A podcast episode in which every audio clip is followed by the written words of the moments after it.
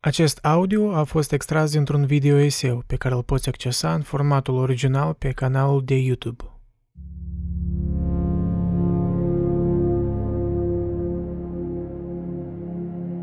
Citind, pornești cu scopul de a înțelege ceva în tine sau în lume, dar termin tot acolo de unde ai început.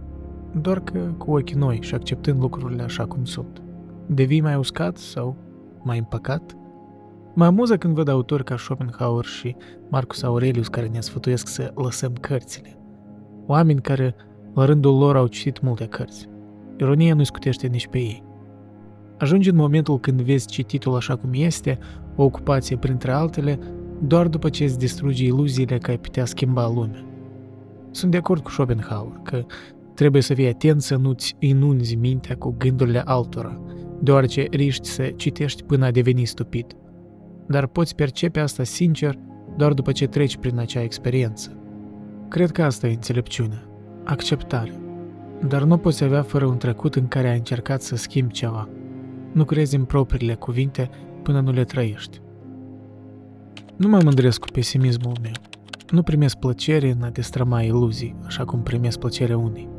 Nu-mi place nici să fiu optimist, mi-e frică să mă dezamăgesc și mi-e frică de ochii celora pe care i-aș fi molipsit cu speranțe de șarte. Dar nici nu vreau să-i descurajez fără sens. Nu vreau să fiu un sadist. Ce mi rămâne atunci? Cred că doar contextul și reevaluarea perpetuă a valorilor. Să-mi pun mereu întrebări mie însumi și să mă raportez la restul lumii, eventual ieșind din mocirlă și explicând ce am înțeles în urma autoanalizării. E o stare de limbo, nu are de face cu a fi realist. Nu. E mai degrabă o simbioză stranie de visător dezamăgit care își caută următorul vis doar pentru a-l coborâ din ceruri și a-l destrăma. Cu ce scop? Nu știu. Dar altceva nu-mi vine să fac. De parcă caut să-mi confirm pesimismul, dar undeva în subconștient încă sper să pot fi un optimist pragmatic, cum era cândva Albert Camus. Se spune că filosofia te face mai înțelept. Nu știu. Personal m-a făcut mult mai conștient de cât de prost de fapt sunt. Uneori mă gândesc ce-ar fi dacă n-aș fi deschis cutia Pandorii. Dar înțeleg că într-un mod sau altul filosofia era oricum să mă găsească și să-mi dea peste coaie, reamintindu-mi de stupiditatea și autoînșelăciunea mea. Ignoranța e fericire? Nu. Ignoranța e durerea amânată, iar eu prefer durerea acum. Motivul principal din care filosofia nu te face fericit e din cauza tendinței sale de a dezmembra concepte deja stabilite și de a crea concepte noi. Această perpetuă mișcare afectează mintea în moduri în care nu poți prezice și, respectiv, filosofând, inviți o doză de instabilitate mentală care trebuie tolerată dacă vrei să progresezi în ceva. De aceea, filosofia nu e un divertisment în sine și nu e o formă ușoară de a petrece timpul. Ea poate fi prezentată într-un format oarecum distractiv, dar la baza sa are subiecte cât se poate de serioase și care cer de la om o toleranță față de tumultul emoțional.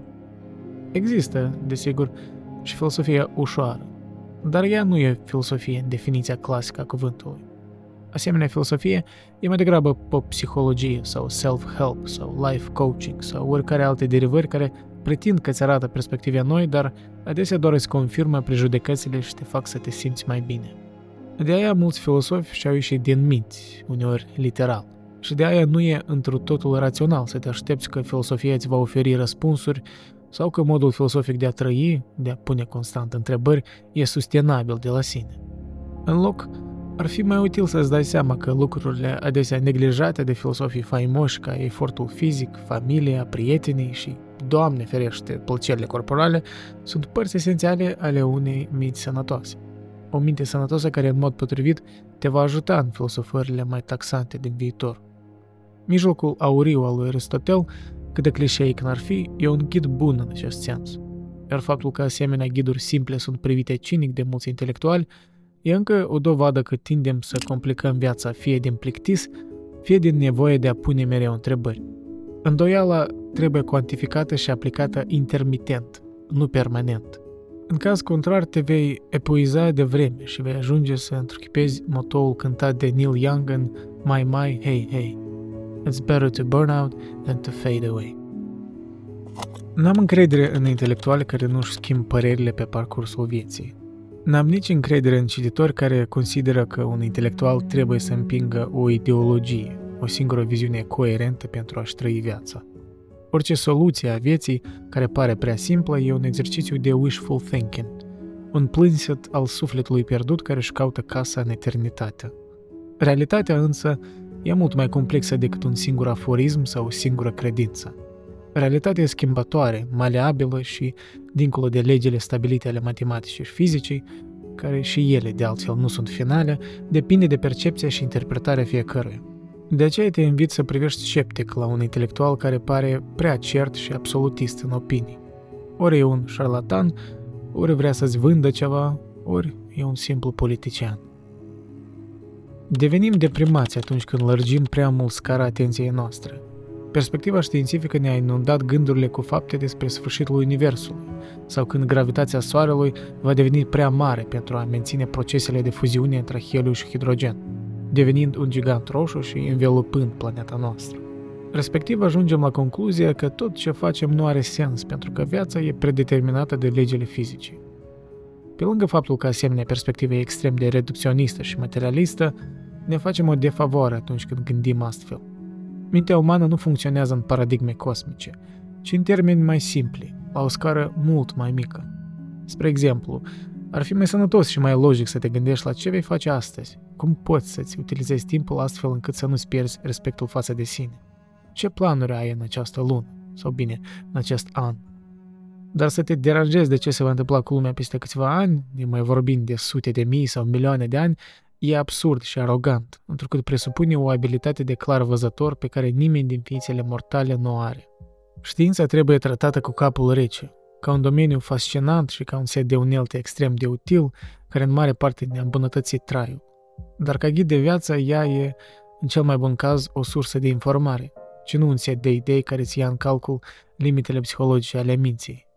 Deprimarea care se regăsește tot mai mult în rândul generației curente e parțial din cauza așteptărilor prea mari pe care le avem în lumea seculară. L-am ucis pe Dumnezeu și din inerție căutăm altul în știință. Dar dacă și-ar exista un Dumnezeu metaforic în științe, el ar fi mult mai puțin confortant decât cel iudeo-creștin. Mă tem că omul nu e pregătit pentru o asemenea revelație. Depresia, pe lângă formele sale medicale, cauzate de specificități genetice sau mediul înconjurător nociv, e în primul rând o atribuire exagerată a vinei asupra propriei persoane. Oamenii depresivi tind să fie mai necruțători cu ei înșiși, asumându-și responsabilitatea pentru fiecare necaz care le se întâmplă sau fiecare defect de caracter pe care îl au. Nu ajută nici toată propaganda împinsă de self-help gurus și life coaches care simplifică complexitatea creierului uman și confundă corelația cu cauzalitatea. E una să spui că o schimbare în atitudine sau anumiți pași îți pot schimba viața spre bine și e cu totul altceva să spui că ai fost mizerabil până acum exclusiv din cauza propriilor decizii. Cea mai mare irresponsabilitate o văd la părinții care își blamează copiii că sunt leneși, lipsiți de ambiție, inhibați în sine și antisociali. Dar avea acei părinți măcar un gram de cunoaștere de sine și autocritică și-ar da seama că o mare parte din vină o poartă ei. Poate copilul e leneș deoarece nu l-a învățat, prin exemplu, valoarea muncii și efectele ei pozitive în viață, Poate copilul e lipsit de ambiție deoarece te-a văzut pe tine lipsit de ambiție, voință și curiozitatea de a învăța ceva nou. Poate copilul e inhibat în sine și e antisocial pentru că nu l-ai crescut într-un mediu în care i-ai arăta implicit cum e să te întâlnești cu oameni noi, să începi o discuție, să te interesezi de alții și să treci prin disconfortul rușinii și anxietății. Desigur, cu fiecare an, raportul de responsabilitate coboară tot mai mult pe balanța deciziilor acelui copil care eventual devine adult și trebuie să se învețe să lucreze cu ceea ce are. Viața ne aruncă fiecăruia cărți diferite în mână. Dar să ignori că atitudinea și educația ta ca părinte sau lipsa ei l-a condiționat pe copil să-și dezvolte anumite comportamente e irresponsabil și pur și simplu nemilos.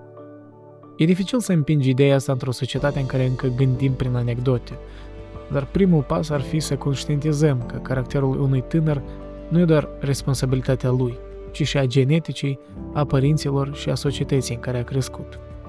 O asemenea perspectivă e necesară pentru a răspândi vina într-un mod mai rațional. Poate atunci ne vom învăța să ne mai iertăm pe noi înșine pentru defectele moștenite și vom privi în oglindă cu ochii noi, fiind gata să înfruntăm dificultățile vieții într-un mod mai sănătos. Regretul meu cel mai mare e că n-am început a citi cărți serioase mai devreme.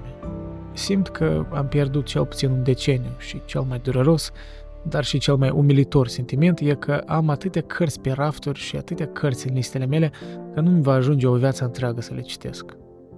Dar apoi mă prind cu gândul că dacă aș fi încercat să citesc Crima și Pedeapsa la vreo 15 ani, nu eram să-l înțeleg pe Dostoevski. Același Nietzsche, marele Nietzsche, l-a descoperit pe Dostoevski mai târziu în viață, la vreo 33 de ani. Poate totul într-adevăr are timpul său în viață. Nu știu, cel puțin așa mă confortez pe mine însă. Da, rezistent mai este omul. Este singura ființă care se poate adapta la orice și aceasta e fără doar și poate cea mai bună definiție a lui.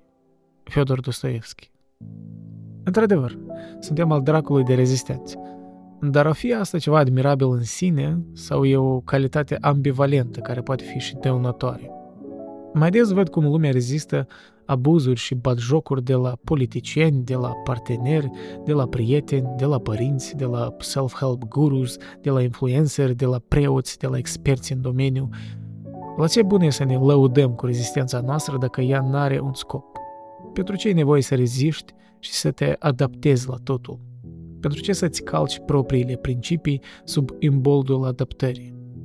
Da, există loc și timp potrivit pentru a fi mai maleabil, mai flexibil, dar acestea sunt cazuri singulare, excepționale. În marea majoritate a cazurilor, raționalizarea și elogierea adaptabilității noastre apare post factum, după ce am fost nevoiți să ne adaptăm. Omul mai degrabă se auto-înșeală și își creează o istorie a vieții în care își justifică lașitatea și anxietatea de care a dat dovadă în momente de criză. Ar fi mai onest să admitem asta. Mă gândesc că stoicii antici aveau și lacune în ideile lor. Sau mai degrabă, noi preluăm exercițiile lor mentale de a-ți fortifica mintea în timpuri de criză, care erau contextuale în acea perioadă, când orașele state grece erau instabile și Imperiul Roman degrada, și le universalizăm într-un mod eronat, crezând că această calitate aparent admirabilă de a rezista e aplicabilă în orice situație din viață. Nu e cazul. Uneori, e nevoie să-ți păstrezi spiritul sceptic și să pui sub semnul întrebării în boldurile vagi de a te adapta. Uneori, încăpățânarea e justificată, dar desigur că încăpățânarea trebuie argumentată, altfel ea devine un naz copilăresc. Există o dihotomie interesantă între creator și public. Creatorul are viziunea și subiectivitatea sa, iar publicul e un amalgam de subiectivități care creează o percepție a părerii generale. Însă, la fel ca și omul mediu, părerea generală e un concept abstract, maleabil și, în esență, inexistent în practică. Aceste aproximări și sinteze ale subiectivităților complexe din fiecare individ au adesea un rol pozitiv, ne salvează timpul și ne ajută să categorizăm lumea în tipologii concrete. Altfel spus, generalizările și opiniile populare ne ajută să trăim în societate. Însă odată cu sinteza sau părerea generală, se pierde și originalitatea creatorului. În unele domenii asta e înțeles de la sine. În business și marketing, spre exemplu, e bine să știi ce vrea lumea și ce e relevant acum pe piață. Dar pentru satisfacerea creativă, altfel spus egoistă, aceste opinii populare sunt adesea un impediment. Urmând ceea ce e popular, creatorul devine un clișeu, un ecou al dorințelor majorității, uitând de gândurile proprii. El nu oferă nimic de valoare pentru aceleași mase care îi sugerau încotro să meargă. Paradoxal, prin dorința de a fi mai alături de oameni, el devine irelevant.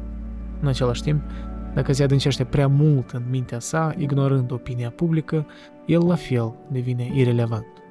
De nenumărate ori m-am convins că, în sens creativ, încăpățânarea mea are un rol cert.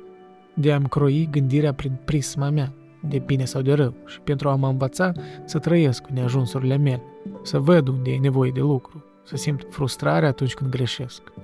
Dacă la fiecare impas, la fiecare blocaj creativ cer sfaturi de la lume, atunci am ieșuat. Iar orice frică de a părea arogant e doar un mic disconfort în ochii mei pe lângă potențialul de a-mi pierde firea mea adevărată, care la rândul său, ca și în cazul oricărei persoane, rămâne a fi descoperită pe parcursul vieții. Din toate sfaturile pe care le-am primit vreodată, vreo 5% din ele au avut folos. Și nu e necesar din vina celor ce îmi dau sfaturi, ci din cauza încăpățânării fundamentale a omului, iar încăpățânarea e și impedimentul, dar și ingredientul necesar în creație. Iată așa un paradox. Citeam jurnalul filozofic de Constantin Noica și am dat de un citat care redă o stare sufletească oarecum paradoxală în care deseori mă regăsesc. Citez, Cineva se plânge că e ofensat. Nu poate suporta ofensa. Semn rău pentru el. Ar trebui să nu poată suporta lauda. Când mă laudă cineva, mă cuprinde panică. Dacă ar afla tot ce nu știu, tot ce nu sunt. Când mă condamnă, mă simt liniștit. Sunt totuși mai bun decât atât. Închid citatul. O fi sindromul de impostor? Poate. Dar impostorul nu se simte liniștit când cineva îl condamnă. O greșeală mare pe care adesea o facem la nivel intuitiv e să ne identificăm cu gândurile care ne se ivesc spontan în capul nostru. De a-i dezgoli mintea fiecărui om, ai crede că suntem niște nebuni. Păstrăm aparența normalității prin a ne conforma cu convențiile sociale, prin a imita ce fac alții și a ne construi o narrativă că suntem sănătoși, pentru că nu ne evidențiem prea mult. E de înțeles, nu văd ca ceva fundamental rău, Niciodată nu-mi plăceau rebelii autoproclamați care batjocorea orice formă de conformitate, ignorând faptul că toată societatea din împrejurul lor e fondată printr-o doză anumită de conformitate, fără de care n-am avea civilizație. Și asta e ok, important e să știi limita și să fii conștient când normalitatea societății devine mai bolnavă și respectiv când e timpul să nu te conformezi. Dar, reîntorcându-mă la tema gândurilor spontane, Cred că la nivel mai profund suntem toți nebuni în felul nostru, dacă e să fim onești. Și cred că de aici vine o sursă majoră a mostrării de conștiință. Ne luăm propriile gânduri într-atât de serios încât ne creăm o identitate în jurul lor, o imagine a cine suntem, uitând că ceea ce contează cu adevărat sunt acțiunile noastre. Ele arată cine de fapt suntem. Desigur, e dificil să fii conștient că faci acest lucru, Majoritatea timpului funcționăm la nivel automat, salvând energia creierului unde e posibil. Totuși, ar fi util să-ți reamintești că e normal să ai gânduri proaste, atât timp cât înțelegi că ele adesea nu fac parte din ceea ce ești. Evident că nu vorbesc de timpurile când ai acționat prost și ai mustrare de conștiință. Asta are sens. Meditând din când în când, am învățat un exercițiu simplu, dar efectiv de a explica ce am în vedere. Când observi gândurile tale, imaginează-ți că ești așezat pe o poiană, iar în vale vezi un râu. Acum, fiecare gând plutește în acel râu, la fel cum plutesc frunzele sau crencele. Nu le poți ignora, pentru că râul, adică conștiința, e în fața ta, dar le poți observa ca ceva separat de tine dacă te concentrezi pe această imagine. Vezi un gând așa cum ai vedea o creangă fiind dusă de cel râu. Inevitabil va ieși în afara vizorului tău, fiind urmată de alte crengi sau frunze, adică de alte gânduri. Niciodată nu știi ce te așteaptă, poți vedea și un obiect străin în acel râu și asta te-ar putea debusola. Dar exercițiul rămâne același. Indiferent de natura gândului, observă-l, acceptă-l, lasă-l să treacă. E o metodă mai practică de a-ți accepta străinătățile propriei conștiințe, fără a te mustra aiurea. Nu prea citez citate fără context, dar îl citeam pe Schopenhauer și am dat de un text care mi-a lăsat gura cascată. Viața e ca un credit luat de la moarte, cu somnul ca dobândă zilnică pentru acest împrumut. Când vom înceta să atragem atenția la idioți care îți vând motivație? Cât conținut despre life coaching sau marketing trebuie să consumăm ca să ne dăm seama că totul fie e bullshit, fie e o schemă piramidală? La ce naiba ai da bani unuia care te învață să trăiești cu adevărat, de parcă viața ar fi aceeași la fiecare și soluțiile ar fi egale. Maximum ce o să te învețe un life coach e cum să-i storci de bani pe alții și să profiți pe disperarea lor, știind foarte bine că produsul tău e vacuos sau, în cel mai bun caz, platitudinal. Mă scuzi, dar dacă tot ce ai învățat de la un mentor e că trebuie să schimbi mindset-ul, atunci probabil meriți să fii prada acestor escroci. Iar faptul că industria asta de circle jerk și masturbare verbală tot crește e doar încă o dovadă că idioțenia e molipsitoare și profitabilă. Sfatul de a nu-ți păsa ce cred alții despre tine e destul de absurd dacă îl analizăm mai bine. E practic imposibil să nu-ți pese ce cred alții despre tine dacă trăiești într-o societate, ai job, prieteni și relații cu alți oameni. E un sfat care se hrănește pe insecuritatea tinerilor nevrotici și anxioși, care uneori sunt copleșiți de acest sentiment și se simt eliberați atunci când cineva le oferă soluția asta, care, să fim onești, sună prea bine pentru a fi adevărat. Ok, să zicem că ai devenit iluminat și nu-ți mai pasă ce cred alții despre tine. Atunci cum ajungi să fii perceput de alții? În majoritatea cazurilor dezvolți deprinderi necaracteristice a unui om integrat în societate și capeți o încredere în sine nemeritată, care pe moment te face să te simți mai bine, dar pe termen lung îți este în detrimentul tău. Căci un tânăr anxios, văzând anxietatea sa ca ceva negativ, pleacă în extreme și devine vulgar, nepăsător și orb față de grijile altor, încercând să compenseze ceea ce nu are. Ajunge astfel să fii mai încrezut în sine cu costul de a înstrăina pe cei din jur. Încrederea în sine trebuie meritată prin acțiuni, altfel ea e lipsită de substanță și doar te transformă într-o caricatură de om. Dar, mai mult, încrederea în sine nu e un ingredient esențial în viață, contrar la ceea ce ți-ar spune un self-help coach, ci e o trăsătură de caracter care variază de la un individ la altul, e schimbătoare pe parcursul vieții și depinde de domeniu. Eu, spre exemplu, sunt foarte neîncrezut în sine dacă mă întreb ceva despre chimie sau fizică teoretică, pentru că nu sunt chimist și nici fizician, deci are sens să nu fiu încrezut. Crezi că exagerez? Poate. Dar privește la oamenii pe care îi admiri în viața ta. Fie că îi cunoști personal, sau fie că merge vorba de oameni istorici. Câți din ei sunt cu adevărat încrezuți în sine? Mai ales dacă merge vorba de artiști, cărora le este necesar să aibă o anumită anxietate și neîncredere în sine pentru a crea ceva valoros. Căci unul care e prea încrezut riscă să se îndrăgostească în propriul eu și să rămână satisfăcut cu ceea ce are și să nu-și utilizeze neajunsurile, reale sau percepute, care îl împing să creeze. A putea spune că nici extrema de a nu avea nicio încredere în propriile puteri nu e bună și, da, ai avea dreptate. Dar această stare măcar include în ea potențialul de creștere, căci dacă simți un neajuns, tinzi să vrei să îmbunătățești situația. În celălalt caz, fiind prea încrezut, tinzi să devii ridicol și vanitos. Alt aspect e că așteptarea momentului când vei fi încrezut în sine, în mod paradoxal, poate fi cel mai mare impediment pentru acțiune. E o cerință arbitrară pe care ți-o setezi și care îți limitează posibilitățile. Kierkegaard, în acest sens, făcea distinție dintre anxietatea normală și anxietatea nevrotică. În viziunea lui, Anxietatea nevrotică este o formă de anxietate mai constrictivă și necreativă care rezultă din eșecul individului de a merge mai departe în situații de anxietate normală. Respectiv, anxietatea e posibilitatea libertății. Posibilitatea trece în realitate, dar determinantul intermediar este anxietatea. Până la urmă, argumentul meu se reduce la asta. Pledez pentru o apreciere a neîncrederii în sine, fiindcă ea are un rol aparte în viața fiecărui individ – să o vedem ca pe o boală care trebuie tratată e inuman și e doar o consecință a industriei motivaționale născute în Occident, care tot crește, întrucât creează artificial insecurități adiționale pe care promite să le rezolve. Mulți oameni vor să-ți omoare entuziasmul atunci când văd că te îndepărtezi de deprinderile lor obișnuite, atunci când simt că începi să devii distinct și cu adevărat viu.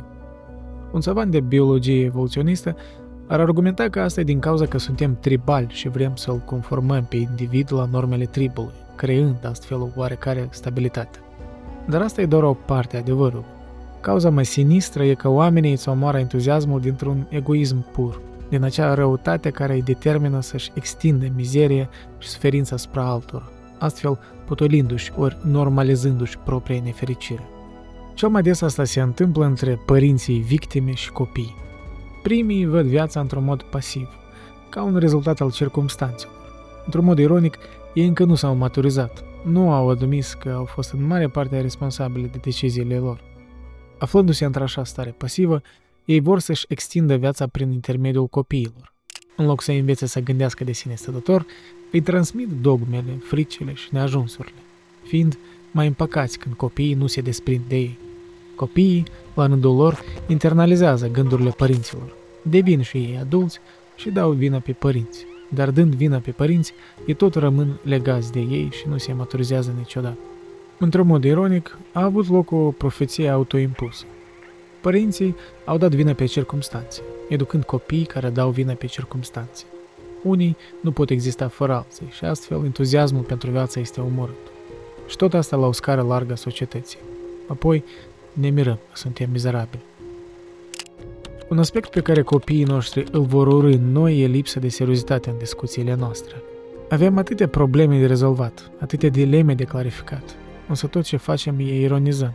Ne inundăm în meme-uri ca un coping mechanism și pretindem a fi mai presus de realitate, cedând orice doză mică de responsabilitate pe care o avem pentru a influența lucrurile spre bine. Această mentalitate face parte din generația noastră infantilă, care nu a cunoscut mari crize ca generațiile trecute și care încă nu a simțit consecințele majore a propriei irresponsabilități. Dar consecințele vor fi simțite, dacă nu de noi, atunci de copiii sau nepoții noștri. Sigur, fiecare generație e și victima circumstanțelor, dar e o greșeală mare să crezi că omul e doar o victimă a circumstanțelor, că e ca o barcă cu pânze plutind în mijlocul oceanului, direcția fiindu-i determinată de capriciile vântului. Adevărul e că, deși suntem ca niște bărci în mijlocul oceanului, avem abilitatea de a naviga, de a vâsli, de a depune efortul necesar pentru a ajunge la un țărm, la o certitudine, oricât de temporară n-ar fi. Ne auto-înșelăm că oricum nu putem schimba nimic și ne inundăm în divertismente, fiind uimiți când sfera politică sau socioculturală degradează fără participarea noastră. Platon ne-a avertizat de asta 2000 de ani în urmă, spunând că aceia care sunt prea deștepți pentru a se angaja în politică sunt pedepsiți prin a fi guvernați de către cei proști. Această viziune deterministă va fi autoprofeție generației noastre, a generației fără curaj și direcție, a generației pierdute. Și copiii noștri ne vor disprețui pentru asta. Păzește-te de oameni care sunt alături de tine în timpuri dificile, dar întorc nasul pe dos atunci când ai vreun succes. E o chestie subtilă, dar omul nemotivat e adesea înconjurat de oameni mizerabili, care vor să-și normalizeze mediocritatea prin a se înconjura cu oameni mediocri, frustrându-se atunci când alții tind spre ceva mai bun. Vorba aia, misery loves company. Nu, asta nu înseamnă să fii lipsit de empatie și să te înconjori cu oameni fericiți, cum ți-ar spune vreun self-help guru. În loc e o sugestie să atragi atenția la cum reacționează oamenii atunci când îți reușește ceva. Dacă tot ce auzi e ironie, glume și dispreț, ar fi timpul să-ți reconsideri relația cu ei. E ușor să empatizezi cu un mizerabil, dar e mai greu să faci cu cel ce o duce mai bine ca tine. Suntem ființe egoiste, la urma urmei. Tot ce ne irită la ceilalți ne poate conduce la o înțelegere a propriei persoane. Carl Jung. Multe frustrări pe care le avem despre lumea exterioară sunt de fapt niște proiecții ale propriei noastre minți, niște erupții vulcanice din propria psihoză.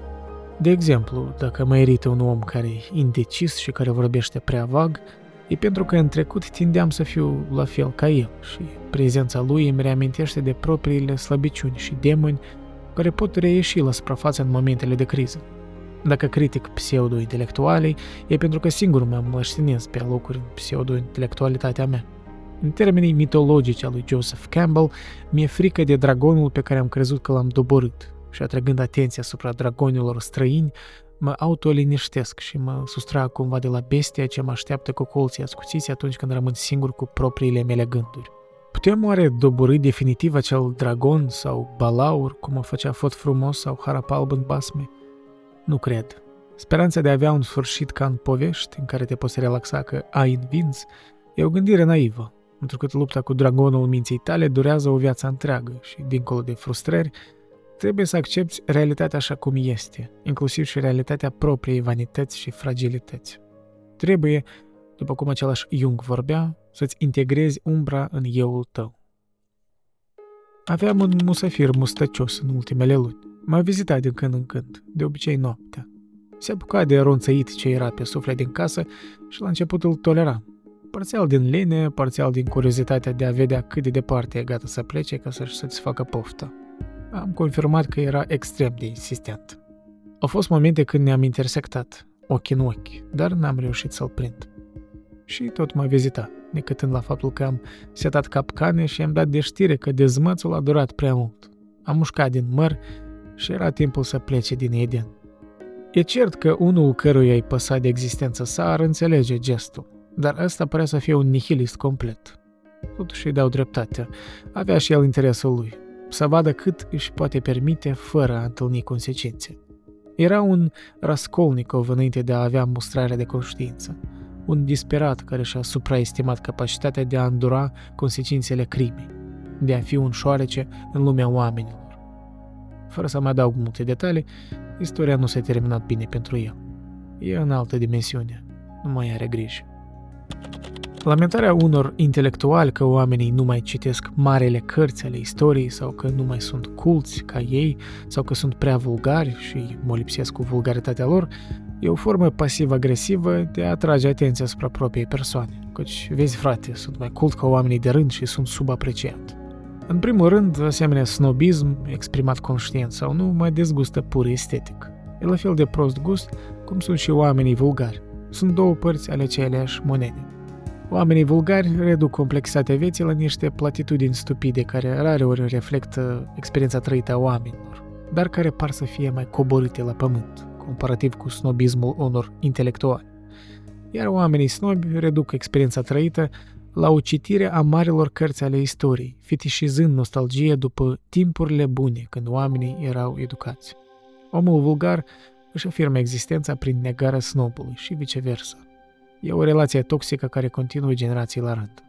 În al doilea rând, să te lamentezi că lumea nu citește vreun autor care îți place e lipsit de sens. Sunt convins că nu poți să-i impui gusturile cuiva.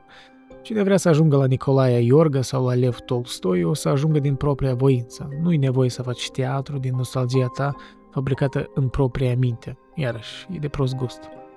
În genere, dragostea autentică de a citi cărți nu poate fi impusă, la fel cum nu poate fi impusă plăcerea de a te trezi dimineața și a alerga.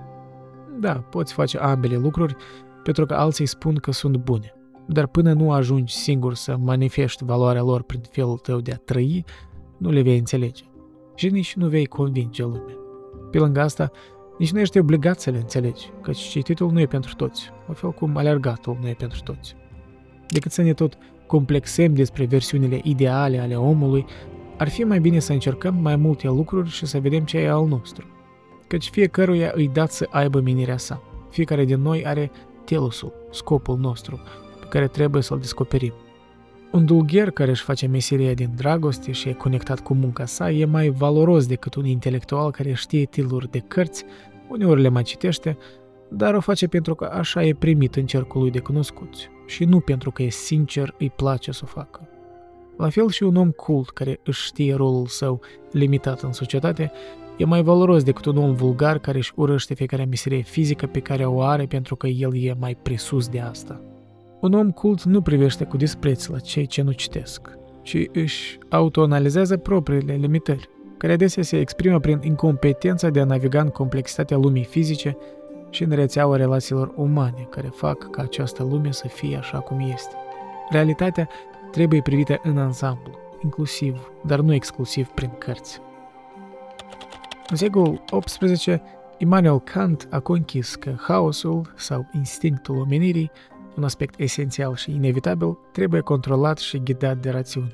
El credea că rațiunea, deși are limite, tinde să-și extindă aceste limite prin intermediul cunoștințelor noi. Într-un fel, suntem limitați doar de instinctele noastre, Respectiv, dacă vom perfecționa arta de a ne controla instinctele, rațiunea va continua să-și lărgească granițele. Aici și intervine haosul. El trebuie utilizat în a lărgi limitele rațiunii. Kant credea că rațiunea este pusă în contradicție cu ea însăși, deoarece este constrânsă de limitele structurii sale a priori, transcendentale, dar încearcă să aibă cunoștințe complete care să o ducă dincolo de aceste limite. În următorul secol, Friedrich Nietzsche a conchis că haosul e ingredientul necesar în clădirea noilor valori, odată ce epoca rațiunii a accelerat moartea lui Dumnezeu, sau cu alte cuvinte, odată ce Occidentul a conștientizat că creștinismul nu ne mai satisface și nu mai răspunde la întrebările existențiale în lumea post-industrială. Într-un mod curios, ambii erau optimiști, dar în aspecte diferite. Kant era optimist în abilitatea omului de a-și utiliza și perfecționa rațiunea.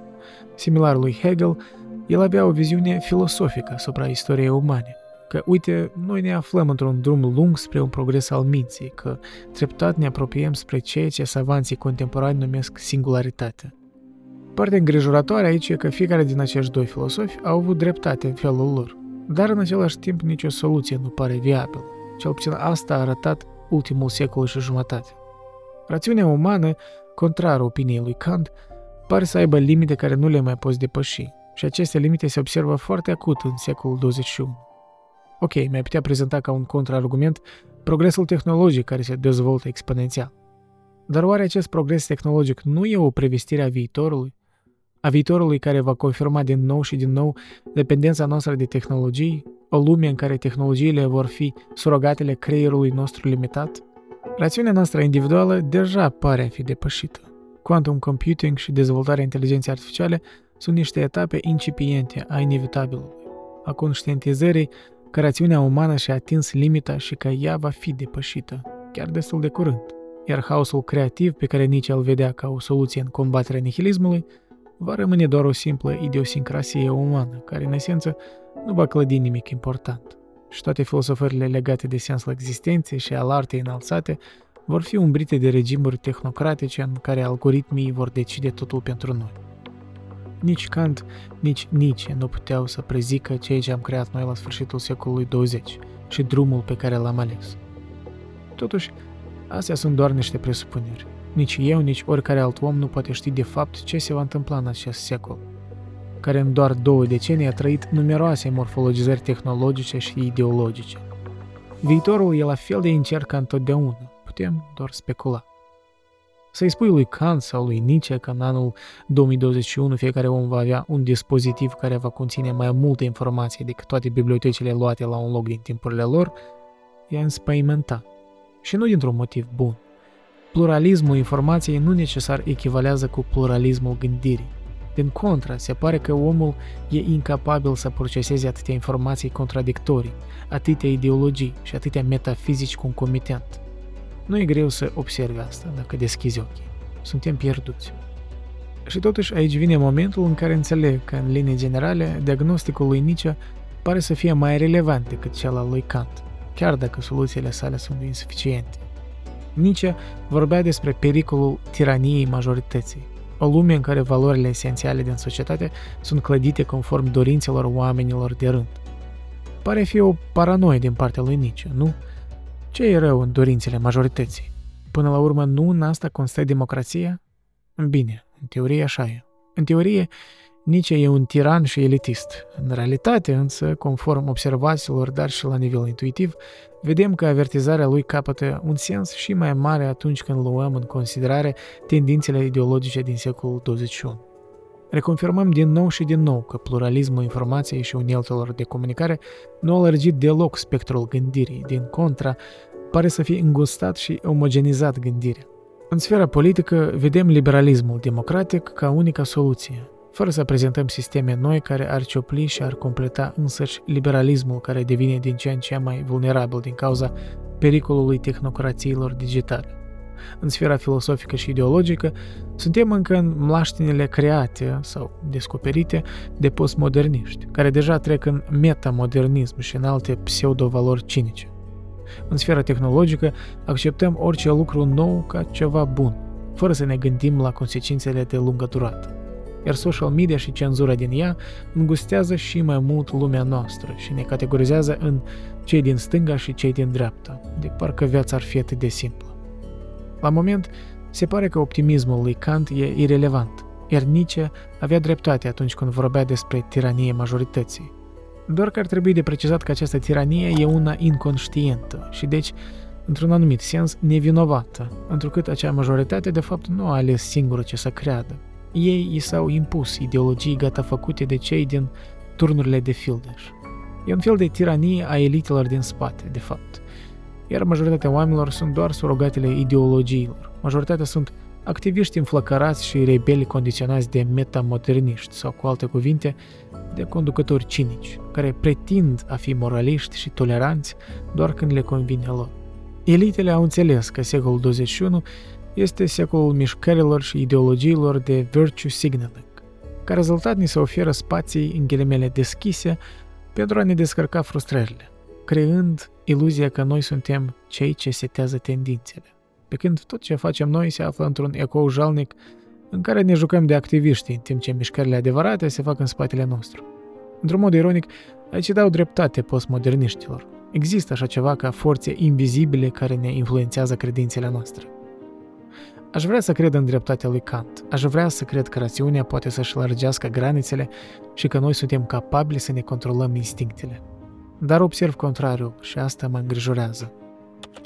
Toți avem religia noastră, mai mult sau mai puțin. Ideea post-iluministă că omul e capabil să trăiască pur rațional, deși admirabilă, a fost prea optimistă. Din păcate, adesea suntem religioși în sensul rău al cuvântului. Devenim dogmatici și obsedați de idei sau de personalități, iar partea mai pozitivă a ceea ce Jung numea un instinct religios, crearea unei comunități sănătoase, o ignorăm. Mai mult, nici nu observăm izbucnirile negative ale religiozității contemporane.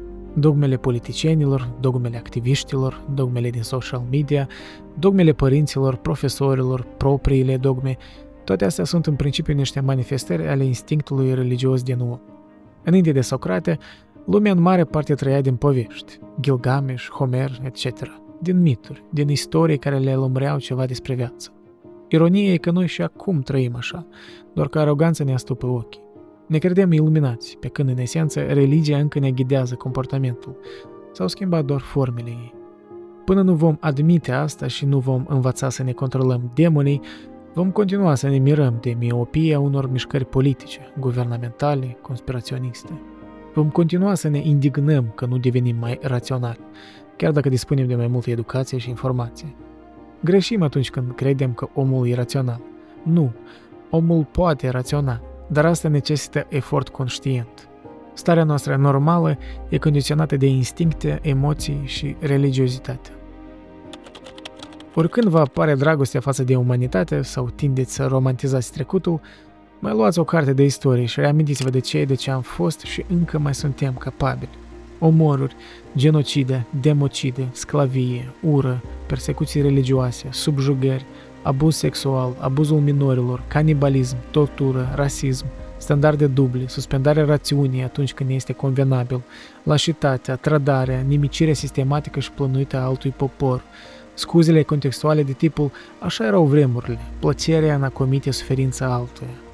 Lista nu se oprește aici. Ea e moștenirea noastră pe care o cărăm în spinare din generație în generație, sperând sau auto ne că am devenit mai buni, mai civilizați doar pentru a ne regăsi în momente când din pură naivitate sau necunoștința propriei istorii adăugăm în patrimoniul dezgustător al crimelor umanității, uneori chiar regresând. Nu avem dreptul să ne ignorăm trecutul, nu e nevoie să-l schimbăm cum vor să facă unii progresiști sau să-l înfrumusețăm cum vor să facă unii apologeți.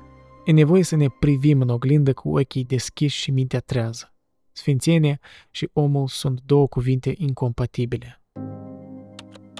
Ascensiunea utilității e moartea culturii.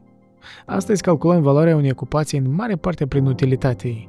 Ne aduce bani, ne aduce statut, ne face mai atractivi sexual. E și de înțeles, capitalismul contemporan a ajuns la un prag logic în care totul e calculat în minute, în cenți, în algoritmi. Totul e cuantificabil, respectiv totul trece prin judecătorul util sau inutil. Nici utopiile comuniste nu au reușit să ofere o soluție bună au promis echitate socială, sacrificând demnitatea și libertatea umană. Orice n-am face, cât de inteligenți n-am fi, nu putem clarifica de ce suntem mai nesatisfăcuți decât generațiile precedente. E o ironie a sorții să vezi specia noastră progresând în tehnologie și știință, dar regresând în spirit și cultură. Încercând să compensăm ceea ce nu ne ajungea, ne-am aruncat nerăbdător înainte, ca niște câini infometați care înghit ce primesc de întregul fără ca măcar să guste ce au băgat în gură. Omul e o bestie de extremități. Echilibrul îl cunoaște doar în teorie, doar ca un ideal. În practică, el tot rămâne un animal ghidat de instincte, cu mici sclipiri de excepție aici și acolo. Am fi pierdut noi oare acel echilibru despre care vorbeau anticii? Perfecționăm știința, dar abandonăm acel spațiu necesar omului pentru a se simți om acel spațiu care nu poate fi văzut la microscop sau integrat într-o formă. Uităm cum e să explorăm cu adevărat adâncurile spiritului uman, fără un scop anumit. Eliminăm plictiseala, sterilizăm limbajul. Domeniile etice și estetice le considerăm niște relicvie demodate, naivități care doar ne stagnează progresul spre ce? Am devenit slugile propriilor unelte.